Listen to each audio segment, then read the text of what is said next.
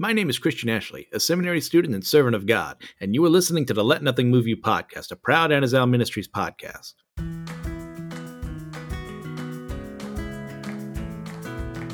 Welcome back to the Let Nothing Move You podcast. I'm your host, MC Ashley, Christian Ashley. It is time for us to continue in our Genesis series going into chapter 3. But before that, guys, I was on my seminary life again as Brandon Knight and I were discussing, like, uh, uh fortuitously enough, the Old Testament and whether or not it matters. And obviously, since I'm going through it, you should probably figure out how I feel about that. But if you want more of that discussion to see, like, you know, why does it matter? Like, what books of the Bible don't get covered in the Old Testament as much as, much as they should? Like, head over to my seminary life. Uh, my seminary life. I had a really fun time. Brandon's a great guy, really cool guy. Love talking with him. So have at it. With that in mind, we will be going into Genesis chapter 3. We'll be starting in verse 1. Now the serpent was more crafty than any other beast of the field that the Lord God had made. He said to the woman, Did God actually say, You shall not eat of any tree in the garden? There is a lot that has transpired in this one verse, and I will try and cover as much of it as possible. There is an unknown amount of time in between Genesis 2:26 and Genesis 3:1. It's not specified, so we don't know. We're not entirely sure how long Adam and the yet to be named Eve were in the Garden of Eden. It could have been a day, or it could have been billions of years. It's next to impossible to know because there's nothing concrete that says this happened. Regardless, enough time had passed that the command of God to not eat of the fruit of the tree of the knowledge of good and evil was an afterthought, making them both ripe for temptation. And as discussed before on this show, like temptation itself is not a sin, but giving into it always is. So they probably were tempted with the idea before this of, well, he said not to, but maybe I could. Maybe I should. Maybe it's a test. But the serpent is the one who changes everything. And speaking of that serpent, let us explore this mysterious serpent who comes out of left field and, and works here as one of the craftiest manipulators in history. The serpent is given no origin point or explanation as to why he is different than the rest of the animals or maybe at this point in time, all animals could speak. Like, who knows? Uh, with just the information presented to us. Now, providentially enough for all of us, there's other stuff in the Bible that enhances the story. We'll get there when we get there. But if you're just reading this, you go, wait, he, uh, he wasn't mentioned before now, and suddenly he's talking, and I didn't know animals could do that. That's a natural feeling to have. He is introduced as crafty and not in a negative sense. Like the Hebrew word arum, I think I'm pronouncing that correctly, who knows, is meant to, in a more kind of neutral fashion than how we would look at some words like maybe cunning or shrewd or crafty. That sometimes that gets translated into as in, in English. There's not really a negative connotation to that word. I mean, and if not for the serpent's eventual actions in this chapter, it could almost be interpreted as a, as a positive trait. But this craftiness is the serpent's greatest strength in that it can twist the words of God to sow the seeds of doubt in the woman and man by purposefully misquoting God's command to make the idea of banning a single tree's fruit ridiculous, as all the others are okay to eat. So, why is this one so special? Why can't you eat from this one? And we can also note that when the serpent speaks, in the original Hebrew, it refers to God not as Yahweh, but Elohim, showing its irreverence or even possible fear at using God's holier name in this circumstance both names being holy, you'd have to refer to God as someone, as something, but one is definitely showing more reverence if you're using that correctly. But who the heck is the serpent? Like, where does he come from? How can evil exist in a world that hasn't fallen yet? Because obviously the serpent isn't doing this out of the goodness of his heart. How does that work when sin hasn't entered the world for man? Well, because it hasn't entered the world for man, doesn't mean it hasn't done that for the angels who've fallen and have become the demons. And there's a lot of cosmology behind this. To be re- I mean, honestly, we don't have the time to discuss all of it. I'll do my best to bring everything up that'll make enough sense for this. The world is uncorrupted at this point in time, but part of the heavenly host is not.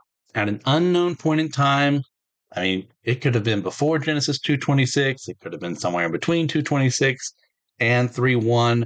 Oh, excuse me, not 226, 225. I've been saying that wrong this entire time. I apologize.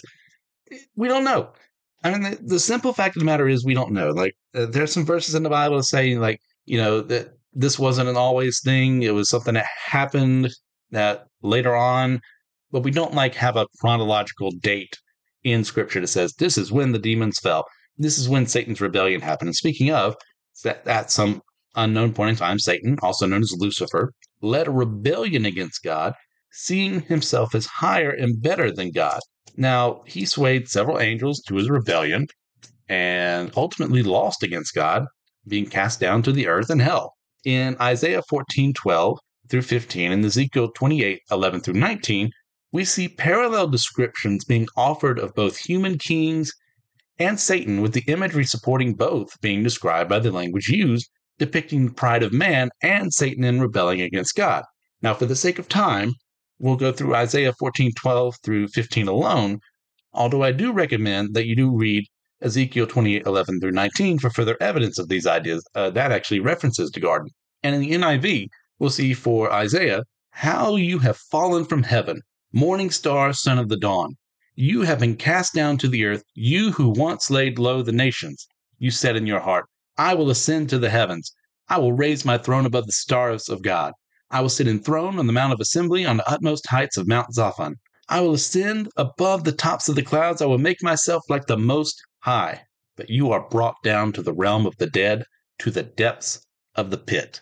Now, in these verses, we see the Hebrew word Hallel, which means a shining one, and it comes from the word halal, which means to shine.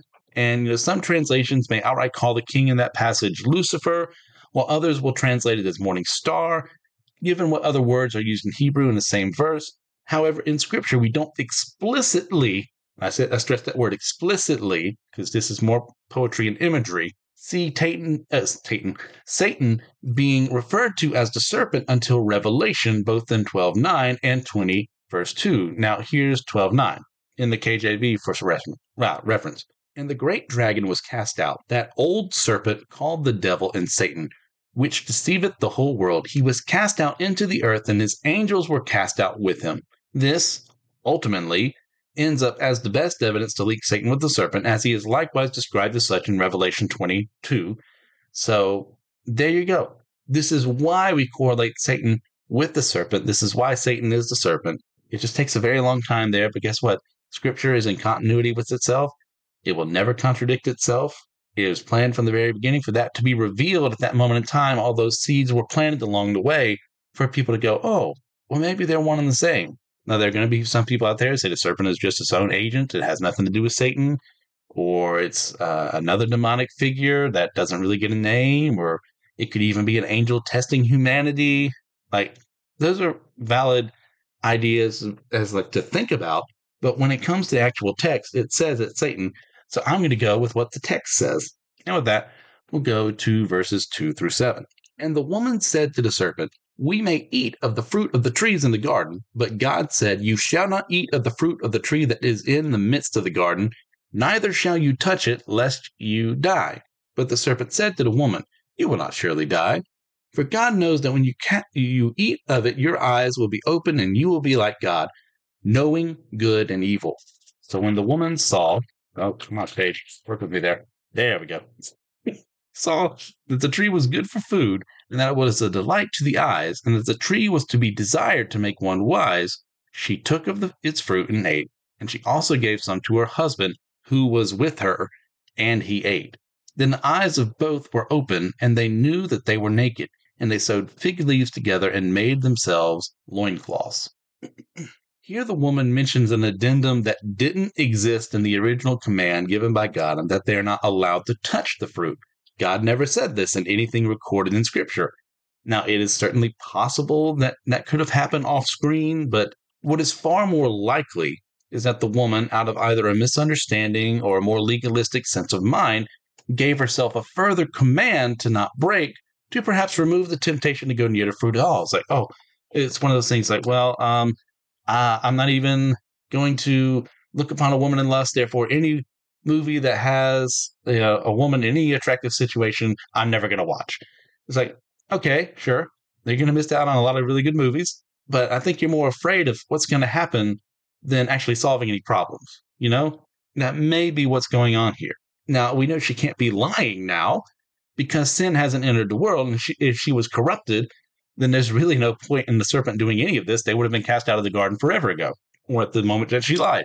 But it is still possible for her to be a bit Pharisaical and legalistic in her interpretation of God's words. And that's something you'll see throughout Scripture is how being Pharisaical about something is never a good way to follow God's commands, to interpret God's commands. I mean, obviously, with the Pharisees themselves being the namers of that idea that we even have a word for it, you can see it all through the Gospels when we cover them. In Luke, like them making up additional rules to not even work on the Sabbath, not even heal anyone on the Sabbath or help someone on the Sabbath. When a Sabbath is supposed to be a day of rest and reflection to God, well, they would ruin it by not caring about God's people. So that's possibly what's happening here with the woman. Regardless, she has made things worse for herself by dialoguing with the serpent, who has already proven untrustworthy in his speech. But the blame ultimately does not fall on her alone.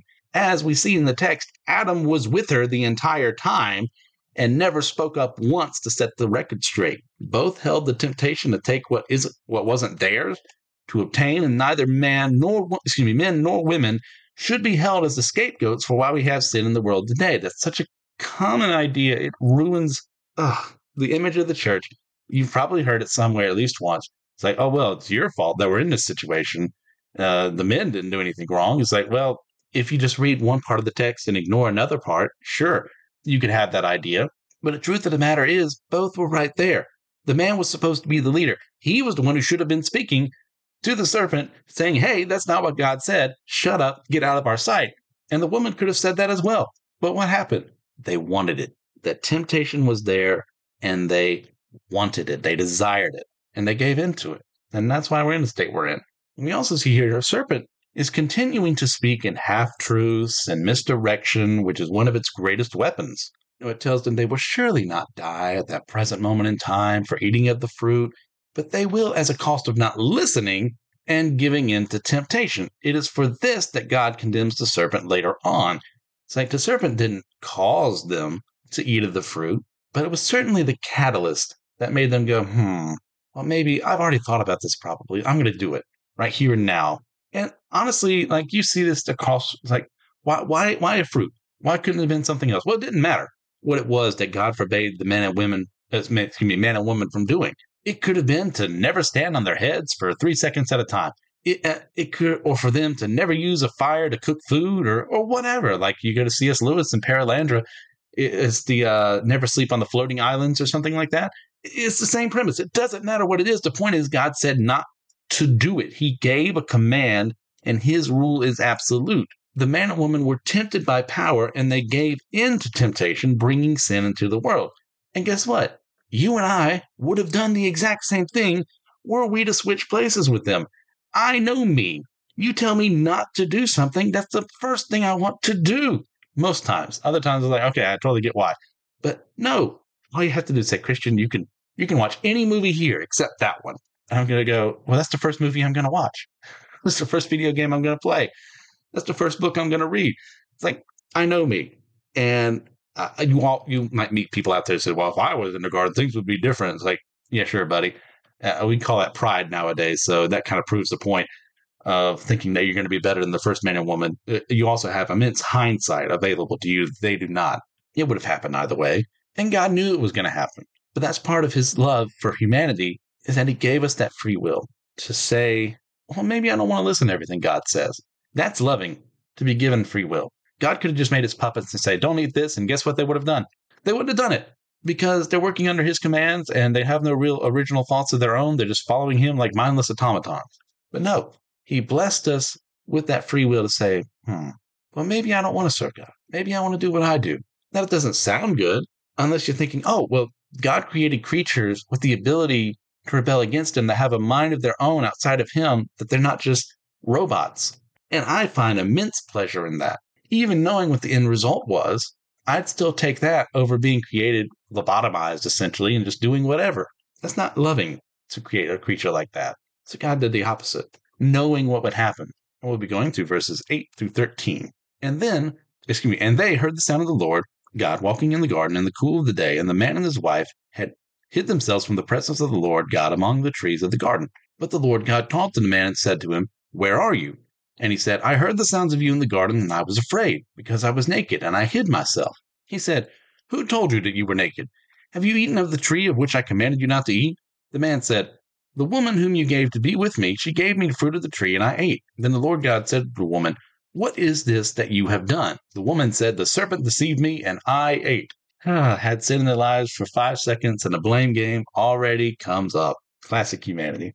Now, God, knowing exactly what would happen and yet still offering a chance for the first man and woman to explain themselves, calls both of them out for their misdeeds, and we'll get into how he does so further in a bit. He chastises the man first as the original creation and then the woman, both of whom fail the test of admitting their sins. Instead, the first lies are invented as humans double down on their newfound sin natures rather than beg for forgiveness out of genuine repentance for their evil deed. Now, who knows? I mean, perhaps God may have forgiven the first slight or the end result would have been the same. We don't know. Would Jesus still have to die in this scenario? Maybe it happens quicker. Maybe it happens immediately. Who knows? We don't because they doubled down on their decision, falling into their sinful nature and their personal weakness instead of admitting, hey, I was wrong. We shouldn't have done that.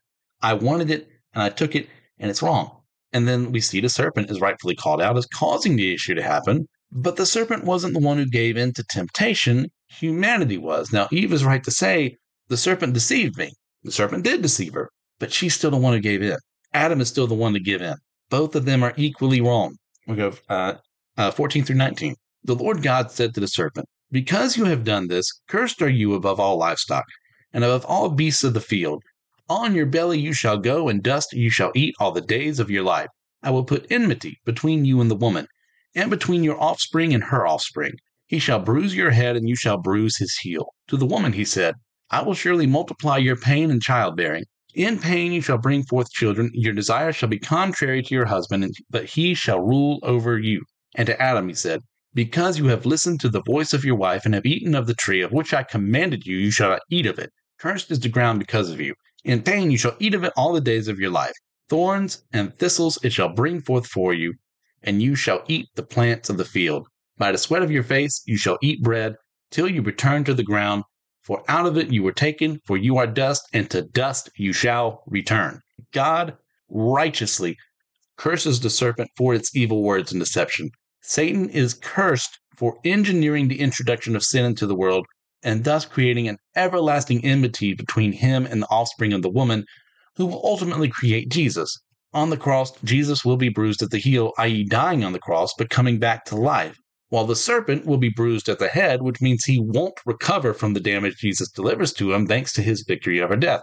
Like you probably, something happens to your heel, you'll make it. Something bashes your head in, uh, it's very unlikely for you to make it. So that's the imagery used there. It's like you're going to cause him some harm, but he's going to kill you.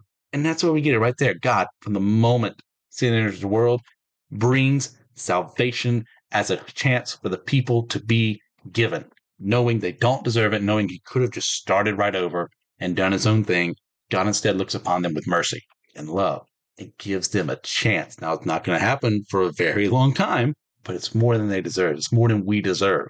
And Satan gets exactly what he deserved. He is cursed to not be able to do what he wants to do, to be ultimately the loser in this conflict. He was always going to lose, but now it's set in stone. It has been said out loud. And there's nothing he can do, no matter any of his machinations, anything he tries to try to break down the church or to tempt Jesus away from the cross, it's going to fail because God has commanded it to be otherwise. And Satan is has no power over God. He is not an equal and opposite of God. We're not Gnostics here. Satan is a nobody. He's a loser. And he's been losing this entire time. His whole life has been taking L's. Even momentarily, when it seems like he's gotten someone, a great Christian figure or whatever, to sin. Like, yeah, sure, you did that, but you're still losing, buddy. All you can do is cause strife and discord, and that's not enough to overcome God, and it never will be. Now, looking at the woman, we should uh, see that she is offered a curse and blessing of childbirth. Now, how childbirth was supposed to work before, you know, the curse is kind of irrelevant. I mean, it could have just been baby appears, and there's no, you know, biological process outside of the original act that the woman has to do. It just shows up after mat- maturing. We don't know. And we don't know because however long they were in the garden, it didn't happen. So it's going to happen after the fact. And at this point in time, pain is introduced, and the whole process is marked with pain and suffering that should never have happened because of what man and woman did to sin. It will still deliver life into the world. It'll still be a beautiful process that brings children here, but the endurance one would have to go through is increased significantly. And it also introduces an envy to the woman and women to desire to take the place of the men that never would have existed had both parties not sinned. This isn't intended in a demeaning fashion towards women by God, as he punishes everyone involved. But verses like this have been used and abused by foolish men to harm women who act outside, you know, societal expectations of normality, rather than the clear roles offered by God for both sexes. And there's really no easy way to put all that. There's going to be strife between men and women because of what happened all the way back then. It's inevitable. God promises it. We don't have to like it. We shouldn't like it. But here we are. And speaking of the men, uh, Adam the man, meanwhile, is cursed with working and tilling the ground that had once been his great ple- pleasure to manage while in paradise. Remember from earlier, we're supposed to be working. Adam was working. He was making sure the garden was being maintained. That was a good job to have because it was a lot easier to do. But with the introduction of sin, this is now a curse. In this corrupted world he now lives in, the ground will fight back rather than work alongside man, making work far worse than it should have been. Mankind has also been cursed with death, and there is no escape from it without divine intervention. And in fact, there are only two people in all of Scripture who never die. We will meet Enoch here in Genesis, and then we'll meet Elijah later on in First Kings. So that's two out of the billions and billions of people who've existed across time and space in this world. That tells me I'm not going to get out of this. That tells me you're not going to get out of this. It's an inevitability, and it happened because of the corrupted state that we're in. Now we'll go into verses 20 through 24, and we'll finish up today. The man called his wife's name Eve, because she was the mother of all living. And the Lord God made for Adam and his wife garments of skins and clothed them. Then the Lord God said, Behold, the man has become like one of us in knowing good and evil. Now, lest he reach out his hand and take also of the tree of life and eat and live forever. Therefore, the Lord God sent him out from the Garden of Eden to work the ground from which he was taken. He drove out the man, and at the east of the Garden of Eden he placed a cherubim and a flaming sword that turned every way to guard the way to the tree of life. The woman is finally given a name here in Eve, and this is derived from the Hebrew word chava, which uh, which means life or life giver. And we see that even in the midst of their sin, Adam and Eve establish a connection to each other. Adam's name this whole time had been to name others. Uh, he named the animals, and I don't know why he hasn't name, named Eve before now. Maybe they were brainstorming what it should be, and now it finally happened, or maybe he had a spark of inspiration. Uh, who knows how long they were in the garden together? I kind of hope it's a less amount of time. If he never named her anything, he just kept calling her the one, the woman. Not exactly the greatest husband in the world. Then again, uh, neither one of them are the greatest spouses in the world. So who knows? But either way, despite knowing what they did to each other, they stay together. It would have been tremendously easy to despise one another and leave their marriage and say, You caused this, you caused this. And I'm sure those fights happen along the way. They both lived like 900 some years, if you take that literally. But we do see that they eventually reconcile enough to become the first parents, to become the first married couple of the world from whom we're all descended. Now, their relationship would never be perfect or ideal as it had been in the garden, but it would survive, just like them for many years until their time came. And God, in His mercy, does not abandon His foolish creations despite them deserving it. Once again, He could have just wiped everything out then, the moment sin was introduced, and restarted, but He didn't. He stuck by us, knowing we wouldn't have done the same. And instead, what, what does He do? He clothes them in their nakedness, but he does not forget their evil actions and exiles them from the garden, preventing mankind from ever entering it again in their sinful state. Now it sounds like why? Why couldn't they just live in paradise? Because they lost it. They lost the right to be there. They shouldn't be there. So what does he do? In his further mercy, he realizes what man could do. If he says, "Oh wait, the the free the the fruit of the tree of life is in there. If I eat that, then I'll never die." Well, sure, that worked back then. But now, when you are capable of death, when you're living in a corrupted world, that means you're going to live forever, growing older, uh, being sick, Uh, what happens if someone is cut down in battle? Uh, it's going to come back to life. It's the tree of uh, it gives immortality, does it not? So to prevent this from happening, what does God do? He prevents them from being able to even access the tree of life. And now they don't have access to its immortality granting properties. Now, sometimes in life, God's actions are going to seem extremely harsh, but there is always a method to the madness that is working for the good of those who love Him. And Adam and Eve do love God. We see that they do raise their children as best as possible. And guess what? They're screw ups too, like the rest of us. But as far as we can tell, it seems like they'll be with us in glory one day. Now, obviously, it doesn't say outright say Adam and Eve were both saved, and that's more of a modern interpretation, anyways. But we see they are still devoted to God. They're still listening to Him. So they could have tried to fight the cherubim that prevented them from going into the garden. Well, guess what? Uh, they would have lost, they would have died, and then God would really have had to start over. But He didn't because they listened, they obeyed.